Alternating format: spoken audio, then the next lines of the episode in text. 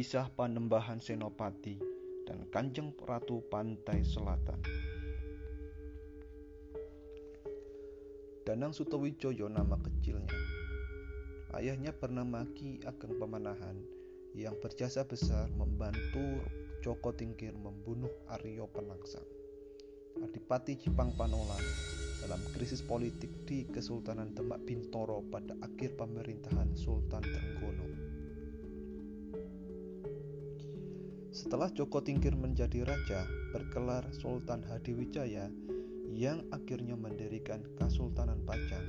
Sutowijoyo kemudian dianugerahi tanah Mentaok, kota gede atau Jogja sekarang. Bersama-sama ayahnya, ia membabat alas kawasan yang kini terkenal dengan kerajinan perak tersebut. Karena keraton Sutowijoyo berada di sebelah utara pasar, maka dia bergelar ngabehi loring pasar. Setelah Ki Gede Pemanahan meninggal tahun 1575 Masehi, Sutowijoyo memberontak ke Pajang saat di Pajang terjadi konflik elit tahun 1582 Masehi dan membuat Mataram merdeka dari Pajang. Konflik elit yang terjadi yaitu anak Sultan Hadiwijoyo, Pangeran Benowo yang merupakan pewaris Pajang dikudeta oleh Aryo Pangiri, Adipati Demak. Merasa terdesak, Pangeran Benowo meminta bantuan Sutowijoyo di Mataram. Setelah berhasil mengalahkan Aryo Pangiri, Pangeran Benowo menyerahkan pusaka Pajang pada Sutowijoyo. Setelah Pajang runtuh, ia menjadi Raja Mataram Islam pertama dan bergelar Panembahan Senopati Kalifatullah Syaitin Panotokomo.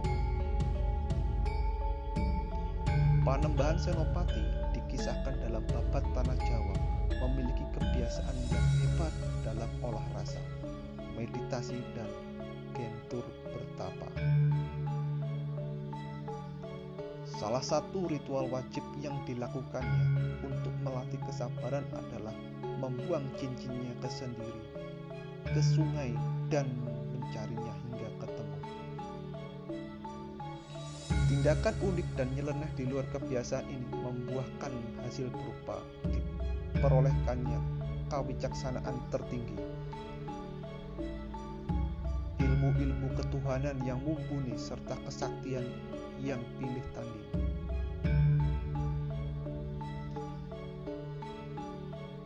Saben mendro saking wismo lelono laladan sepi ngisep sepuhing sopono mring para prawaning kapti.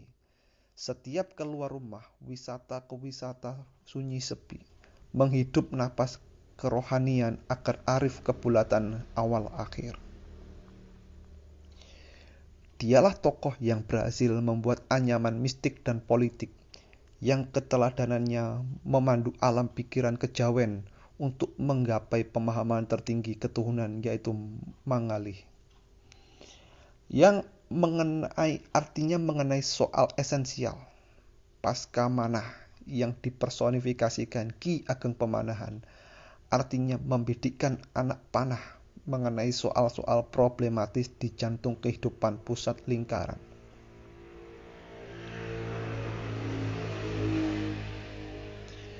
Panembahan Senopati yang cerdas memahami psikososial masyarakatnya. Ia pun menganyam serat-serat kehidupan yang dianyam dengan amat simbolik, mistik berupa kisah asmara dengan penguasa laut, dengan empu laut Kanjeng Ratu Kidul sehingga penembahan Senopati memperoleh dataran baru, dataran kemataraman. Dikisahkan, panembahan Senopati saat babat alas Mentauk menghadap Raja Jin bernama Jalamu Mampang.